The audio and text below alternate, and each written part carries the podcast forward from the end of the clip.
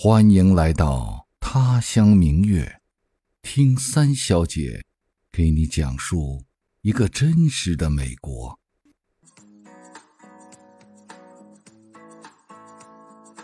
嗨，听到我声音的亲人和朋友，你好吗？我是三小姐小丽。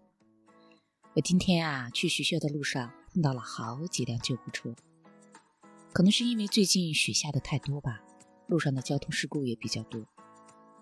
嗯，这让我想起了一个跟急救相关的故事。这个故事怎么说呢？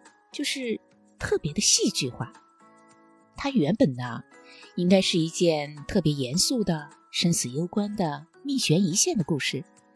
可是因为它发生的太快了，整个过程特别快，快到当事人迷迷糊糊、懵里懵懂的就结束了。所以整个故事看起来充满了那种喜剧色彩。这让我想起了小沈阳特别有名的那句话，你还记得吗？说眼睛一闭一睁，一天就过去了。那他这个故事呢，也可以套用这个话说：眼睛一闭一睁，心上就被放了两样东西。其实啊，事情说起来很简单，有一个人呐，他去做运动，然后心脏病突然发作，倒地不起，昏迷不醒。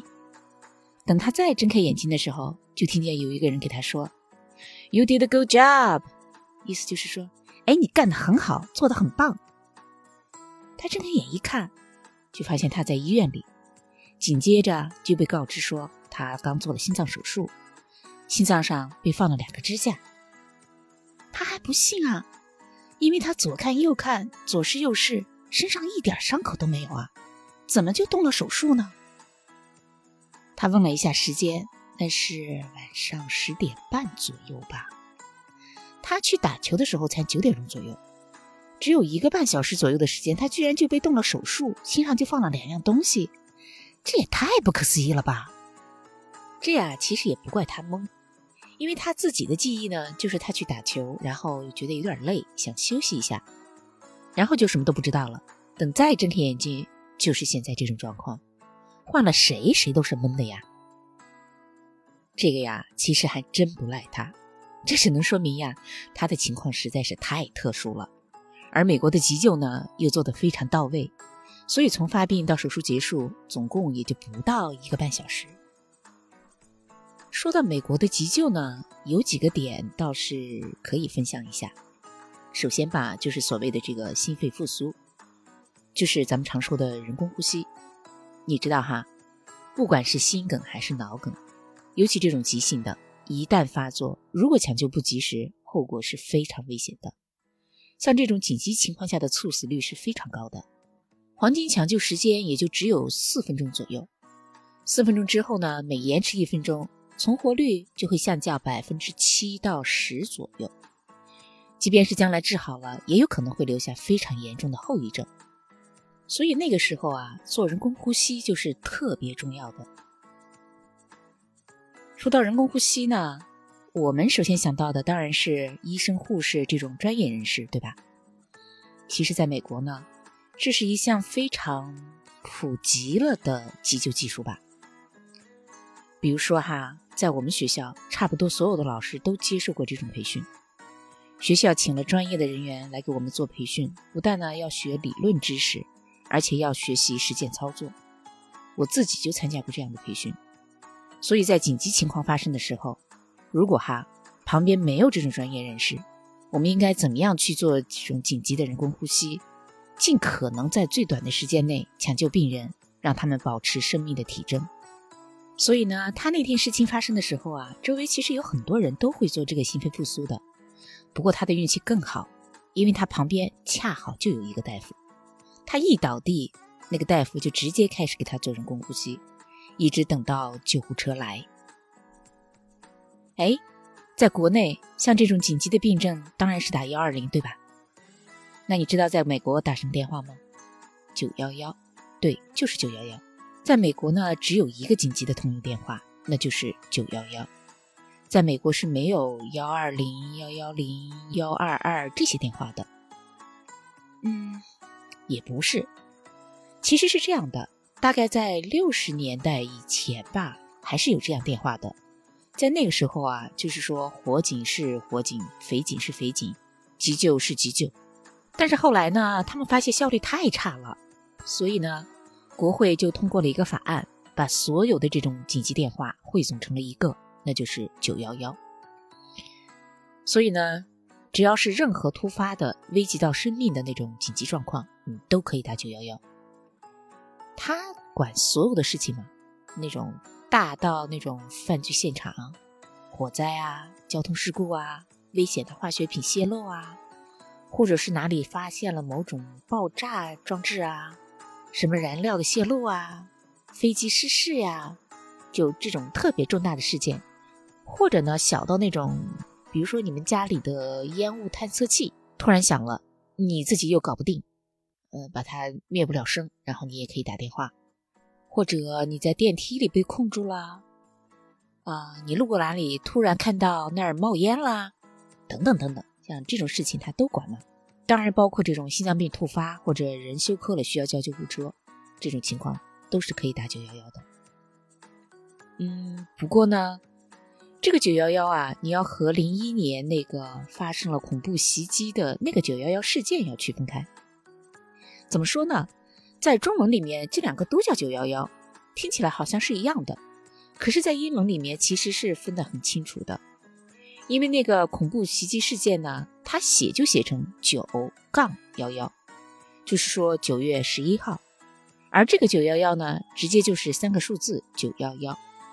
人们在说的时候呢，也是有区别的。如果说到那个九幺幺事件呢，他们会说 nine eleven，就是九十一。可是说到九幺幺电话的时候呢，那就直接报电话号码，说 nine one one 九幺幺。所以这个是有区别的哈。我记得以前好像有人问过，说打九幺幺要钱吗？当然不要啦。像九幺幺、幺二零这一类的电话都是紧急的公用电话吗，是政府负责的，怎么可能要钱呢？除非你打了九幺幺，然后你叫了救护车送到了急诊，那可能会要钱。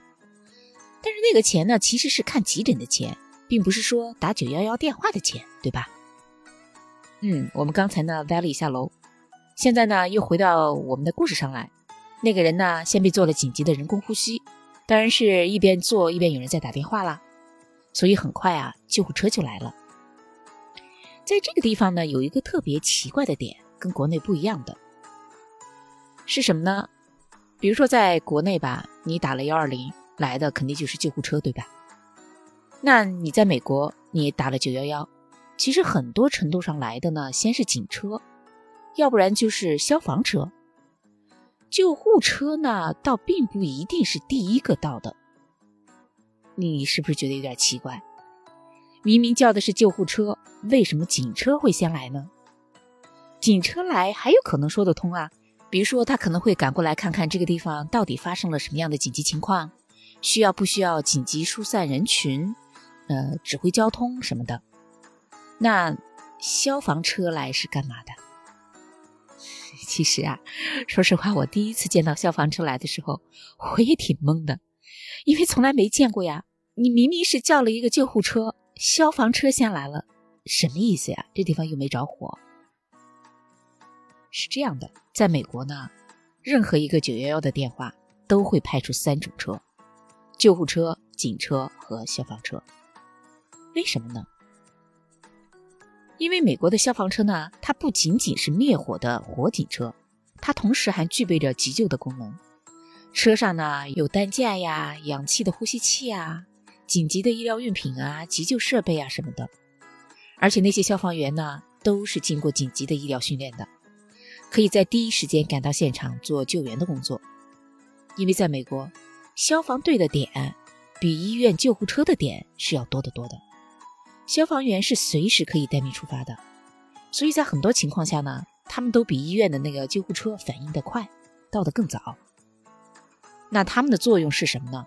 如果他们先到的话，他们就提供第一步的紧急处理，把病人的情况呢先稳住，然后呢再等医院的专业人士来做进一步的治疗，这样就可以节省时间嘛。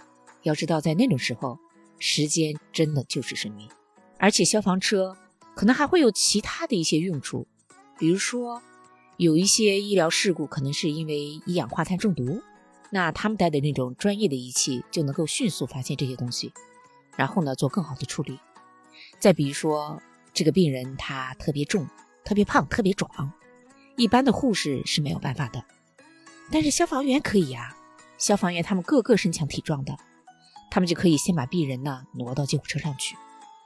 再比如说，这个病人是在家里发病的，但是门窗都锁着进不去，那他们有可能就要砸门，甚至呢要从高空入室。那这种情况下，消防员当然更专业、更有效啊，也就更能够节省时间，对吧？所以啊，你在美国经常会发现，尤其在交通事故当中，因为很明显嘛。你一眼就可以看得到，它会有警车、消防车和救护车同时来。好，我们刚才稍微偏了一下楼，现在呢，我们又回到故事上来，就是说现在急救车来了，去哪里呢？那当然就是去最近的医院啊，应该说是最近的那个专科医院。比如说这个故事里面的病人是心脏病突发，所以呢，他就被送到了最近的一个心脏专科医院。当然，急救人也首先是先抢救这个病人了。他们在路上呢，会通知医院。等他们到的时候，医院里就已经做好了一切接手的准备。那急救的大夫和护士呢，会把路上的情况和他们已经测量到的数据拿给专科医生看，然后专科医生就会决定接下来怎么做。他那个手术呢，做的也很快，不到一个小时吧，就做完了。对，就像这个节目刚开始说的，病人糊里糊涂的。懵里懵懂的，毫不知情的，然后就被做了一个手术。其实说起来呢，也不怪他懵，连家属都是懵的。为什么呢？因为在家属心里，如果你要去做手术，那你首先得去手术室吧。它会有手术室这三个字吧，就像国内那样，非常醒目的三个大红字。然后你会看到匆匆忙忙的护士，穿着白大褂的一脸严肃的大夫。可是，在这个故事里面就没有这样的事情。听说那个主刀医生呢，甚至连白大褂都没穿，就穿了一件白颜色的 T 恤。所以后来，等大夫告诉他说：“哎，你们在这儿等一下哈，我们很快就出来了。”家属还以为他们只是去做进一步的检查。等大夫出来，他向大夫确认已经动了手术的时候。看着他一脸懵的那个样子，大夫都笑了，说：“哎，你别担心，手术做的很成功，只是一个微创手术。看，这是不是我说的那种特别喜剧化？就像小沈阳说的，眼睛一闭一睁，这事儿就过去了，大家都是懵的，糊里糊涂的。不过呢，在这种生死一线、争分夺秒的时候。”有专业的人士能够及时的给予救助，让他们能够这样糊里糊涂的就走完整个过程，未尝不是一件好事，对吧？总的来说呢，这是一个 happy ending，是一个喜剧的大结局。所以呢，这个故事也是一个特别让人开心的故事。那说到这儿呢，这个故事就讲完了。嗯，我们今天的节目呢，也就到这里结束了。如果你对这个故事有兴趣，或者对美国的急救有什么疑问，那欢迎你留言，我们可以接着讨论。如果你喜欢我的节目呢，就请订阅转发。我们下次节目再见，拜拜。